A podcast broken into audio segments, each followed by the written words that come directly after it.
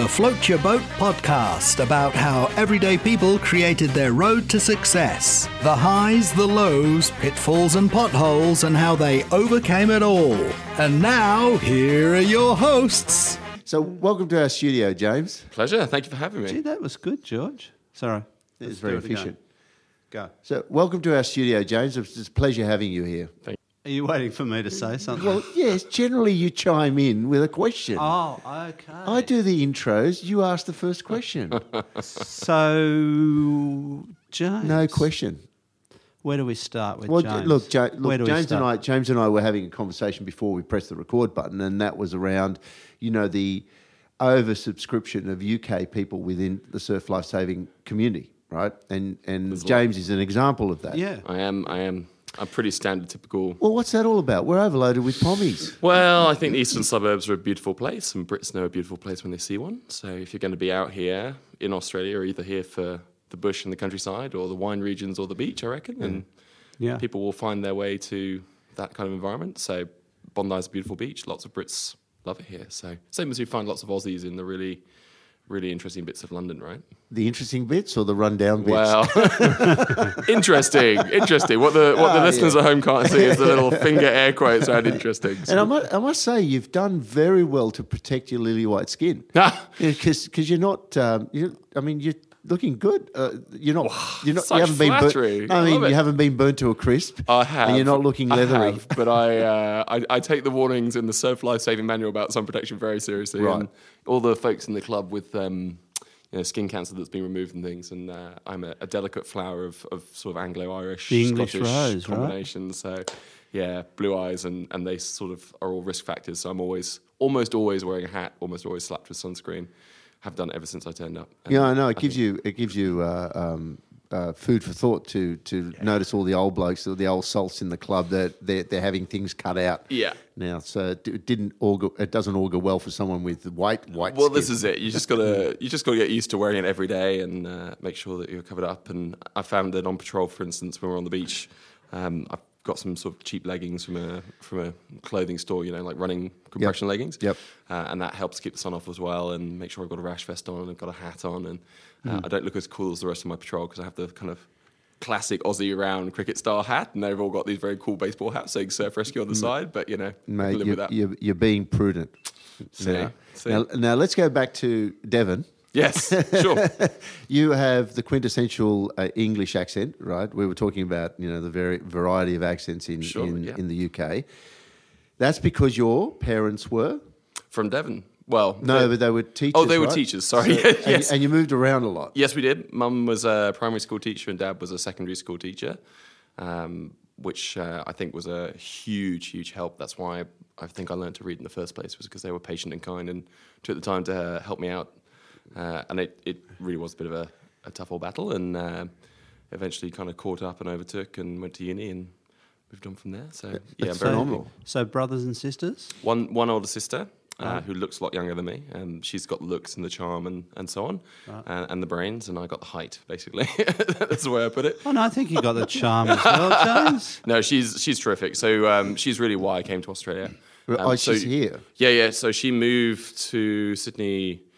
Uh, I guess about uh, eight, nine, ten years ago now. Uh, and at the time, I was working in the US. Um, and so at the end of my time in the US, uh, before I went off to business school, I came to Sydney for five weeks. Um, just to take a really kind of long decompression holiday before going and studying for a year. And my sister, uh, bless her, did a real sell job on me. So she packed me off to Cairns to go to the Barrier Reef and snorkel with little fish uh, which I think has turned me into an ardent environmentalist, which is probably quite good. Uh, she sent me off to the, to the Daintree. She sent me off to. She basically arranged this huge tour. She stayed in Sydney and then she came and met me uh, in Alice Springs, and, and we sort of finished off the tour from there. And that was basically the best possible sell job for me because it, it showed me all these beautiful parts of Australia. And I kind of created what I call the Captain Kirk scale. So if you, because the landscape was just so nuts and just so extraordinary, and and the animals were so amazing that if you could sort of mentally imagine Captain Kirk and Mr. Spock wandering around in it, and it looked like one of those sets, then it was kind of impressive, as opposed to you know Yeah, right. any, anything normal. So um, yeah, after after business school, I was given an offer to come here and moved here, and uh, I'm very happy to say got my citizenship letter. Finally, uh, I moved here in 2011. I got it two weeks ago.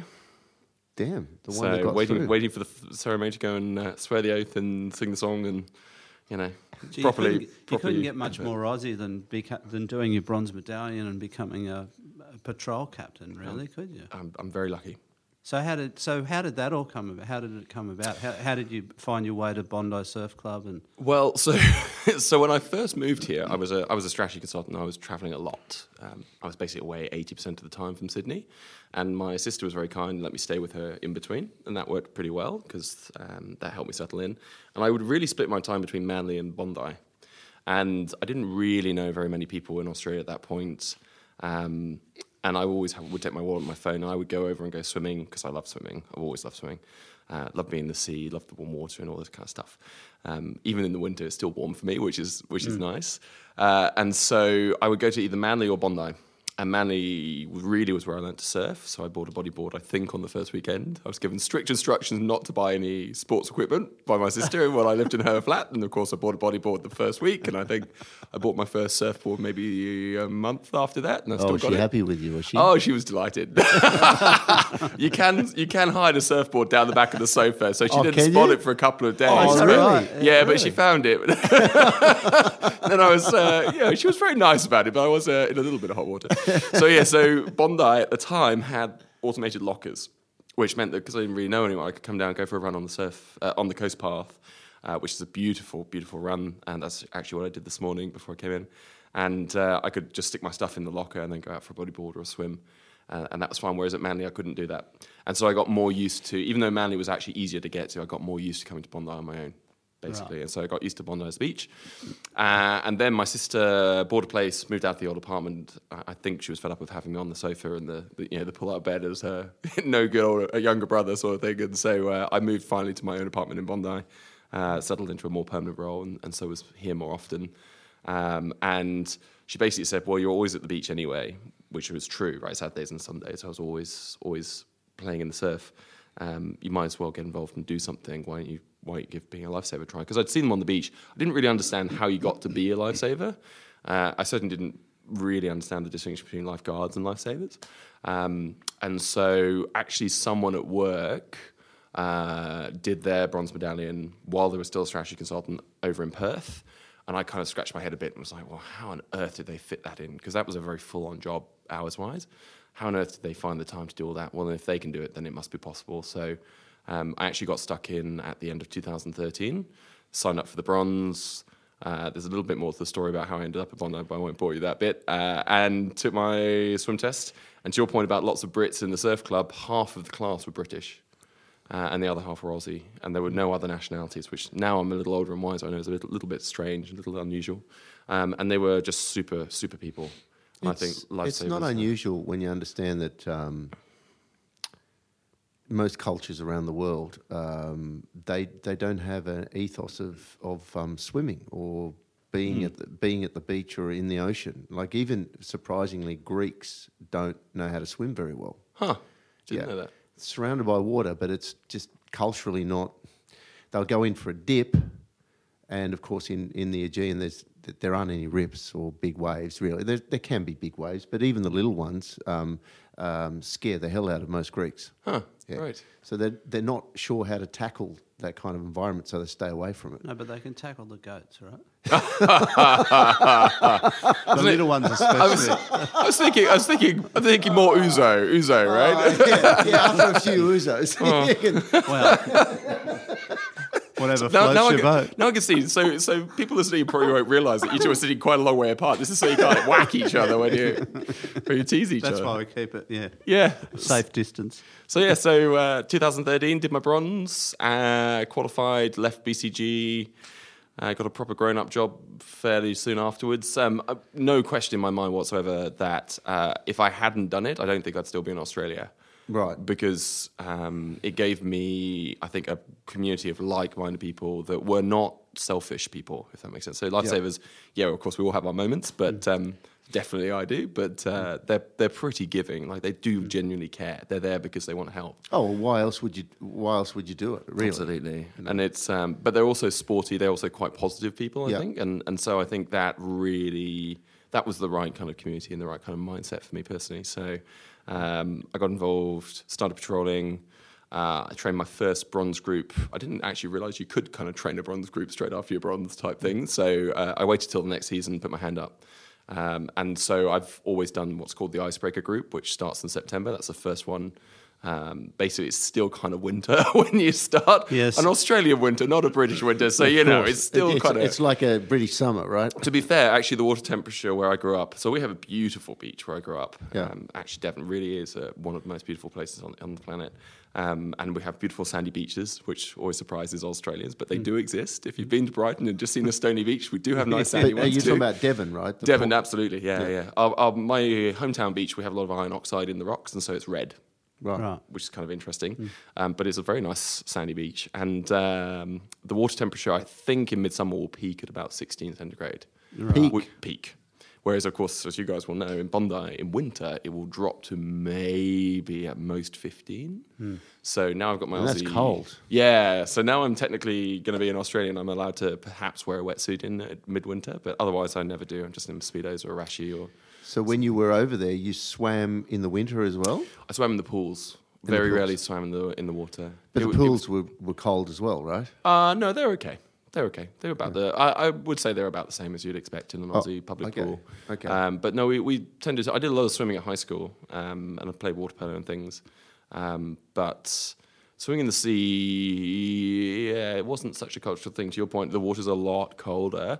It's changed a bit. Surfing's taking off a lot more. I mean, it's been there since since the seventies. Um, actually, and especially in North Devon and Cornwall, and now even Scotland, and there are electrically heated wetsuits, and you get some amazing breaks. Um, but I really learned to surf in Australia, actually, mainly. So, what temperature would it get down to in winter in Devon? Not sure, but but very cold, Right. very cold. Like um, so, there's something called the Boxing Day dip, which is quite a nice little tradition. It's a kind of a charity charity thing on the 26th December after Christmas, day after Christmas. Um, That and must be cold. it's perishing cold, like freezing cold, and um, people get dressed up in fancy dress and go charging in. You've basically got to get the the game is you've got to run down to the water, get fully immersed. And survive. And that's basically that's basically it. Raise as much money and, as you then, can. of course, and then of course have some rapid fire drinks afterwards. I wouldn't possibly comment. I feel like the Brits are Brits are known for occasionally enjoying a drink or two. That's true. So, so, so do you, do you have? Did you have? Do they have lifeguards on? So, so we have something called the RNLI, Royal National Lifeboat Institution, um, which is really more about sort of rescuing people from um, ships that are in trouble, and that's been around for, for hundreds of years. It's a volunteer-funded organisation, a bit like Surf Life Saving Australia in a way. Um, they do run, uh, I understand, lifeguard services at some beaches. Some councils, I believe, also have lifeguards uh, paid. There isn't really a surf life-saving volunteer movement in quite the same way. So, as far as I know, those two institutions are, are sort of how, how the beaches get looked after. And there's a there's a fairly strong coast guard as well to, to do sort of cliff rescues and things like that. So, uh, moving forward now to to this year, you're you, being a patrol captain. How long have you been patrol captain for? So this we're coming to the end of my second season as patrol captain of uh, the Mighty Craven. Very very proud of them. They're my uh, unbiased, of course, favourite patrol. Uh, there are some other very good ones which I have occasionally moonlighted to, to help out, but um, no, they're my favourites. I'm I'm really fond of them. They're a great bunch. So I've often wondered about these silly names that they come up with. for, for the, so how do they come about? Well, Craven is actually named after Mr. Craven. He was Right. a, he was a real person um, and a very impressive lifesaver indeed. So all of those patrols are named after a notable lifesaver of yesteryear, actually. Right. And we just uh, we just had a little bit of fun with putting the mighty in front of it. I'm assuming that uh, that everyone in the group und- um, understands the history of Mr. Craven. I doubt it. I, I was going to say, I, let me say, I hope so. So it is. So they don't go through a, a, like a um, historical induction. I've talked to some of them about it. So, so when you get your patrol roster, there's a little bit of a biography about the person that Right. the patrol's named after. I think, I think there's one called Baldock that's named after Cyril Hornsby, Baldock. Yep, yep. So he's still alive. He is People still alive, and, and a lovely guy he is too. And uh, so it's, it's sort of a physical manifestation in, Yeah. of, of uh, the spirit. One of the few left, I guess. Yeah. really. Yeah, yeah. So um, when you get your patrol roster at the start of each season, there's a the bio uh, not everyone necessarily pays a lot of attention to it, and it's not something you read very deeply. But most people will read it uh, when they get it the first couple of times, just out of interest. Um, and I have sort of mentioned it a little bit to people because it kind of gives people a little bit of a sense of heritage and, and where those names have come from, and, and the culture of the club a bit as well. Um, because it is genuine. I believe it is the oldest surf club of- in Australia, and it is actually a bit of a cultural institution. It is actually quite a privilege to be part of, really.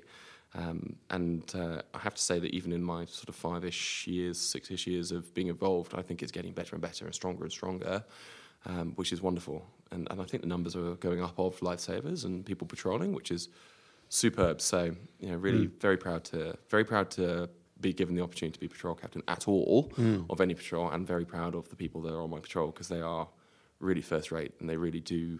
They are very diligent. They really do care. Uh, their skill levels are getting better and better. So- we're having more fun. So, So any of your, so so when you're talking to your mates back in the UK, right. you kind of tell them like, yeah, hey, I'm a surf surf. Ah, captain? well, so I I, uh, I normally tell people here because they they'll ask and say, "Oh, you live at Bondi? Do you do life saving?" Or, you know, it, it'll come up more frequently.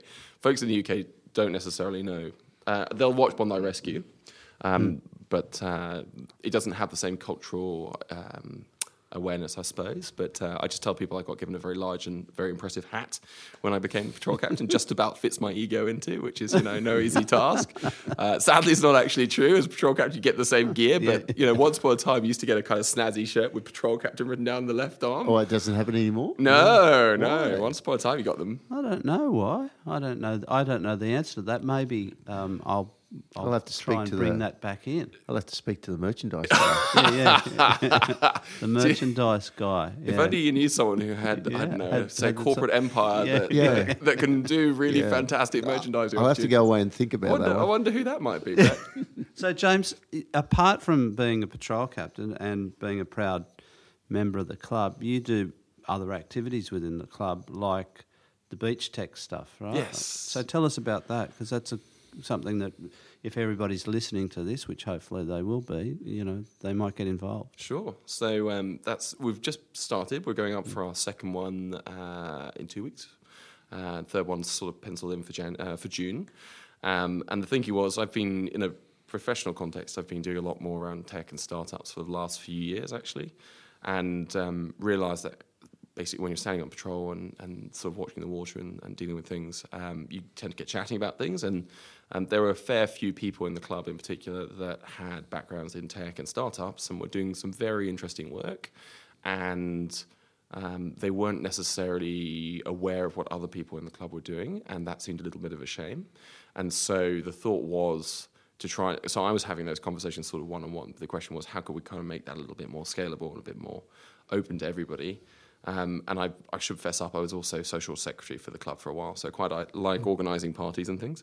Um, so had a chat with the current social secretary, uh, who's who's very kind of supportive and goey, and said, uh, why don't we put on some talks uh, by members for members, sort of thing, and, and try and make it into something that's a little bit prestigious, a little bit of a vehicle to, to sort of say thank you to people and give them a bit of exposure for what they're working on, um, and give them the chance to share their work with the audience. And um, the feedback we did the first one, we did 10 talks in 10 minutes.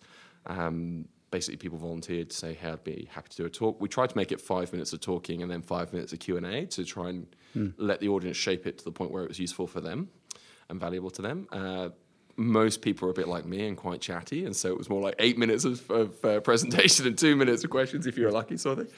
Um, but we all had a really good time. Um, I pitched the startup I'm working on at the moment, and, and my friend uh, very kindly donated the coffee, so we got some really great coffee in there as well, which was lovely. Um, and it was really well received. So uh, we had a, quite a lot of people who had sort of put their uh, hand up to be a speaker, and of course we could only take ten, so we put the second 10 together for Beach Tech 2, and then we've put the next 10 together for Beach Tech 3. Yep. Um, so we've basically got sort of a pipeline of speakers. Uh, this time around, the first one, because it was an experiment, the club was really nice and, and basically said we could have the downstairs hall, which is big enough, and the TV to present the slides on. Um, and we tried to keep it all sort of as an informal and minimum viable product as we could and just see if there was demand. Um, demand was good, so this one we've sort of opened it up to other surf lifesavers from other clubs, and we've told the social secretaries at the other eastern suburbs clubs because we, we kind of cooperate on things like the bar hop and stuff like that. Um, and so hopefully we'll we'll have some folks come along and word will spread, and we'll see. May get bigger and bigger and, and so on. But the goal is really to give people a platform because being a surf lifesaver, you do give up a lot of time and volunteer. Um, it isn't paid. It is a it's a volunteer organisation, as as you guys will know, but listeners maybe not. Um, and so it's kind of nice to do things to help people out if you can. And I think people made some pretty useful connections just in terms of education. I mean, the other thing I really like about the club is you've got all walks of life, all sorts of uh, professional spheres. You've got uh, students coming through who are just finishing uh, high school or starting uni. You've got people who are retiring. There's the full spectrum. And it's actually been really interesting to sort of see some of the conversations have really helped people think through where they'd like their career to go. And, and that's really lovely. So, so yeah, looking forward to it. So if if if somebody from another club's listening to this, because we hope that this podcast goes out to lots of people. Yep. How what do they do to get on board? Get in, like get in touch, put the hand up, say they're interested, and uh, and that? we'll. How do they do that? Uh, so best thing would probably be to contact Bondi Surf Club. Yep. At this point, we're trying to keep it as a club initiative, um, and they'll put them through to me, and I'll, we'll have a chat about what they want to talk about. Um, what was interesting actually was the there was a fair bit of enthusiasm. So the intent, as I said, was to kind of give the lifesaver something valuable as an exposure for their project can be quite valuable, right? And um, also set the tone that they should, in a, in a positive way, they should mention what the asks are for their project or their business so that the people in the audience know how to help them, right? So mm-hmm. if you're looking for introductions to a particular type of company or you're going to do a capital raise or mm-hmm. you're looking to recruit a new CTO, something like that, that's quite normal in startup circles. Um, it's not always normal for people who maybe aren't from that realm, they're not mm. familiar with it. Um, but it did give them a chance to kind of put that out there. And then sometimes people actually did make those connections. It was quite helpful. And that's why we're really trying to keep it as, as for lifesavers. And then again, the fact that you're in the audience and it's a free event because it's not costing us anything really to put on. We've got some sponsors for snacks and, and the coffee company's sort of helping out with the drinks. Um, so uh, it, it's just to try and give something back really to the community. So just get in touch, let us know they're interested, and at the very least, we'll, we'll sneak in the back and you can see if there's uh, any useful conversations in there. We didn't actually talk about. Thank you for that, by the way. But we didn't. It, it- just brings up a question we didn't actually ask you, uh, which is, what is your profession? ah, right. Yeah. Uh, it depends on when you ask. So um, yeah, well, currently, currently, so how currently, do you how do you see yourself? So currently, I uh, so I left the the big insurance company end of last year, so Yep. December thirtieth December, I think, um, and realize that January. Those not in Australia won't know that January is of course midsummer in Australia, peak life saving season, peak surfing and swimming season.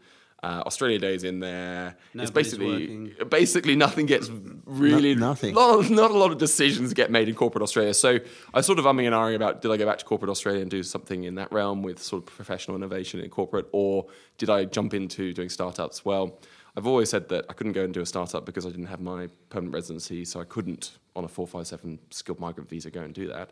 Uh, and that wasn't true anymore. So I was on my PR, I was sort of applying for my citizenship, waiting for that to be approved. And uh, so I jumped in to uh, help out with a bunch of startups. So one in particular, which is Nofo Coffee, uh, that's my primary one that I'm really um, taking as my day job, I suppose, is, is how you, you'd think of it. And I've been mentoring quite a lot for various accelerator programs for the last few years.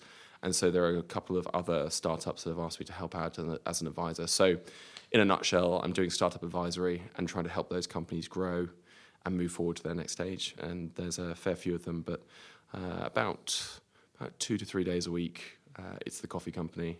And uh, Jordan, who's the co-founder, has has given me very stern instructions. I am in fact a co-founder, whereas I think he deserves all the credit, frankly, and I'm I'm a helper. but uh, you know, depends who you talk to.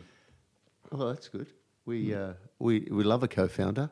We've had that situation this week, haven't we? I don't, uh, let's not go there. Um, I'm always uh, fascinated by the definitions of how people become the vice president, or Ah, yes. and the founder co-founder thing. Uh, it's an interesting one. I mean, wh- what's the definition of co-founders? Do you think? Very good question. So I think um, it's worth acknowledging at this moment. Hopefully, in years to come, we'll, we'll look back on this podcast, and uh, it'll be one of those moments where you know this is where the, the coffee company kind of took Yep. off and, and became this wonderful empire. Um, it's quite a mission driven startup like Jordan. It really is Jordan's uh, brainchild, and Uh, he is the person who's put the hard work in. So to my eye, he is the founder, and uh, and everybody else is is a helper. What really happened was um, a friend of mine was starting to advise around just getting the startup a bit done, as in incorporation and getting the website built, and you know all those sort of things. Which when you've done them a couple of times, it's it's pretty straightforward. But when you're doing it for the first time, a bit of help really does make a difference. And um, so he knew that I really liked supporting startups, and, it, and and that is actually I think significant and important uh, part of whatever I do next. It has to be uh, for for reasons I'll come back to. Um, but we got chatting and we went for coffee, and we went for coffee maybe once a month, but that became once a week, and then we were kind of chatting on the phone about different stuff as he was getting going. Um, he was doing it as a side job around his um, his permanent role. Uh, he was a coffee salesman, so he's really the coffee expert, and um, he was basically creating a, a nitro coffee brand. And nitro coffee has been quite a big thing in the states for quite a long time. Um, he, he made a really, really, really nice one. Like it's really good. Um, really excellent quality product, and, and he's very committed to that. Um, there's a couple of other bits and bobs around it which which attract me. Basically, Jordan's just a really good guy, and he deserves, I think, to do well in business, and I think he deserves people to help him out, and that's why I'm helping him out really. Um, and we're just having an awful lot of fun growing the company. Uh, it's going really well, and and it is taking off, which is good. And there are always things you'd like to do better or change, but um, it's just I think uh, it, sort of last few years have taught me a couple of things. One is really being choosy about who you work with, uh, if you possibly can. If you have the choice, make the choice, make it a positive choice, and make sure they're people that you know that when you're not around, they're going to do the right thing, and Yeah. they're going to really embody the ethics and the morals of of um, of you into the business as well. And, and with that group of people, there are now four of us involved. Um, I have no no qualms whatsoever. They're really good people. So, and, and I think that carries through into the brand. That carries through into how you treat customers. That how that kind of carries through to. Um, there's never been any question: Do we obey the law? Don't we obey the law? You know, do we pay people correctly and, and pay payroll taxes or not? You know, you never have to worry about that stuff getting done because people are just um, on the same wavelength. So, super super important. Um, so yeah, we're having a great time. And uh, Nitro Coffee, the functional advantages and the reason that I'm a bit fired up about it, um, it's actually a vegan product in our case. So that means not that I'm a vegan, but a lot of people are. Um, and a lot of them are vegans for environmental reasons as well as ethical ones. But the environmental one, there's no milk in the coffee. Because it comes out under nitrogen, it looks like a draft Guinness or you know beer, and the infrastructure we use is the same as beer kegs and, and kegerators. And we put the kegerators into the offices, and then we supply the coffee uh, every week on a subscription model. So basically, when they drink a keg of nitro cold brew, then we bring them another one, and we take the keg back and we wash it and refill it with coffee and take it back. So it's a much more sustainable model. The fact it's being made in the cafe by Jordan uh, to a very precise recipe indeed uh, means that it's a really, really nice product. And it tastes great. And so the difference is having worked in offices that have coffee machines, they'll either have a sort of instant coffee, which actually, funny enough, I personally don't mind so much. But now I'm now I'm becoming a bit fussy. Now I'm exposed to really great stuff, uh, and then they'll that, or they'll have these little pods, or they'll have the the sort of coffee barista machines like you see in cafes, and they've all got pros and cons. But um, usually, when I talk to people and say, "When's the last time that you made a coffee and it was so delicious that you had another one?" Almost never, and especially in the office environment, that's almost never true. Whereas with ours, when we put the machines in, people will very often pour a coffee, like it so much, they'll have another one Right. immediately. And so we've really got sort of three major product lines at the moment: the the long black, which is the sort of basic coffee, and it's it's chilled, it sits in a fridge. Um, the mocha, which is my personal favorite, which is absolutely delicious, um, and uh, a kombucha Right. And they will come out under nitrogen, which means there's no need for milk. But I have seen people, uh, as I've sat in the office and worked with one of those machines nearby, I have seen people turn up with a mug, pour themselves a, a no-fo coffee, go and microwave it, put a splash of milk in there. And the, and the first couple of times I saw this, I just thought, oh, well, they're just experimenting and, you know, figuring out well, how they like it.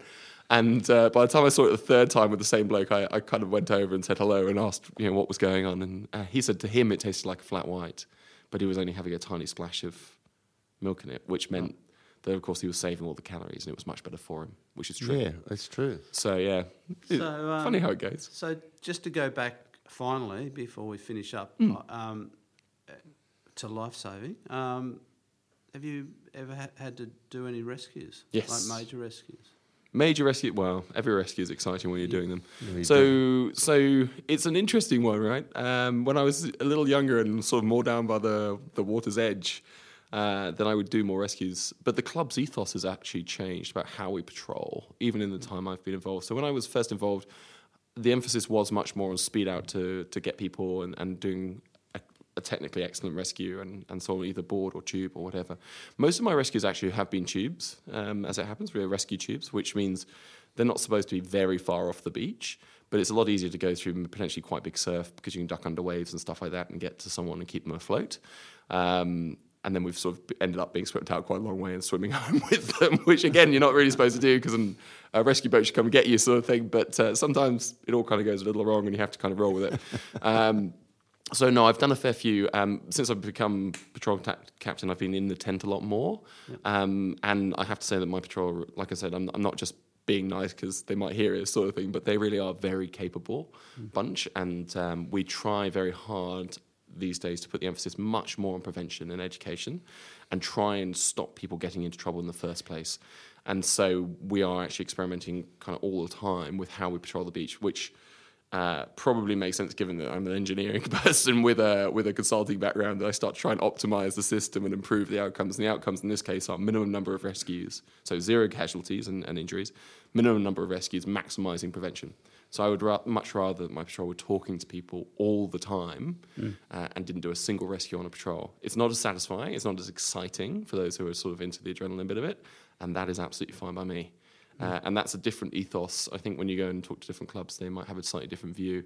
Sometimes people get past you and they jump in a rip, and you just you can't get there in time, and, and you've got to go out and do a rescue. Um, that will always happen, or or situations can emerge, as in someone can be surfing and hit by another board, and you've got to go get them, sort of thing. Um, that will always happen. But what we do try and do at Bondi, where there are very large numbers of tourists, like tens of thousands on peak days, and the surf can be quite powerful, so we try and make sure we stop them getting into trouble in the first place. Um, so the ethos is is swinging much more to that prevention for public safety. So I think without so without a doubt, then most of the rescues uh, involve tourists. Is that what you're saying? Because you In my case, yes. Uh, I have done water safety for races uh, where conditions have sort of switched and you've had to do quite a lot of, um, of rescues in quite quick succession, but usually it's tourists. generally not Australians. Oh, no, there's a mixture. There's a mixture. Uh, I would say, on average, tourists flying into Australia, as you were saying before, don't necessarily have any beach culture where they've come from, and they Yeah. may not have very much experience in the surf. Um, Australians should know better from childhood education programs at school and things. Um, but the the ability to just be in the wrong place at the wrong time, get hit by a rogue wave, that kind of stuff, that doesn't matter where you're from, that can happen to you. Um, yeah, in general, my experience, people are it, it's a real mixture, and people are pretty good. As long as you're nice to them, then they're normally pretty compliant. And and recent experience, we've switched up how we patrol a little bit. We've put another um, sort of station when we patrol at ramp one on the beach, which is way at the south end of the beach. So when people roll off the bus and come straight onto the sand, um, because we sort of observed there were a couple, unfortunately, of drownings out of hours at the south end, and we were kind of thinking through what could we do to shake up the system and try and change how we patrolled. And we kind of identified that people were coming down the hill, hopping off the bus, and going straight onto the beach there. And that's also the rougher end of the beach. There's also where the um, because it faces more east, uh, out to the Pacific, and and the rips are much stronger, as you guys know.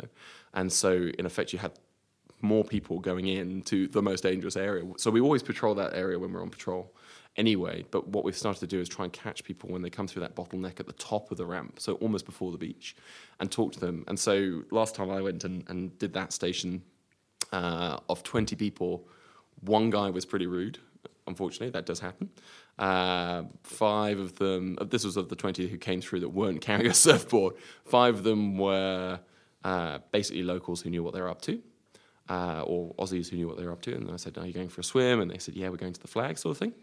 Uh, and then the other 15 were tourists that day, um, or people from out of town, or, or people from inland Australia. Um, and they didn't know about swinging the flags at all, and they didn't know about the rips and any of this stuff. So um, they really did sort of scamper off to the swimming area, and they were very happy about that, and they were very nice. So, you know, I think that's pretty good ratio 19 to 1, uh, happy versus uh, not so impressed, and, uh, and 19 saves that we didn't have to do, which is great. I can't imagine what that uh, what that bloke who wasn't impressed I can't imagine what he wasn't impressed about. Well, who knows? Maybe he was having a bad day. I think Who so. knows? Maybe he needed his no-fo coffee. How's that for a plug? It's quite timely, actually. yeah. J- James, thanks for coming in today. It's um, Thank you, James. Enjoy Yeah, chatting. have you got any more questions? No, no, not at all. That's good. What's your favourite song, James? Favorite song? Yeah. Oh man, that's tough. Yeah, How can, how can you choose one song? Oh, like- that's true. we often Oh, finish. What- with, we finish with the What song. What speaks to you, James? What speaks to me? Let's think. Favorite song. Well, let's let's put it this way. I'm a big fan of the Eurovision Song Contest. No. you are really. oh yes, and there are many songs that hold a dear place in my heart. Oh, From All those Swedish folk conti- songs? Sorry. All those Swedish folk folk songs? Maybe? Possibly? Okay, so you've got- obviously got one in mind. Yes, yes. I think I think I'll uh, for the sake of for the sake of being brief, I'll say Gina G. Uh, her entry into the Eurovision Song Contest, special place in my heart. I What, remember watching what her year on was that? Oh God, uh, late nineties, I guess. Okay. So a while back, I remember watching it as a kid.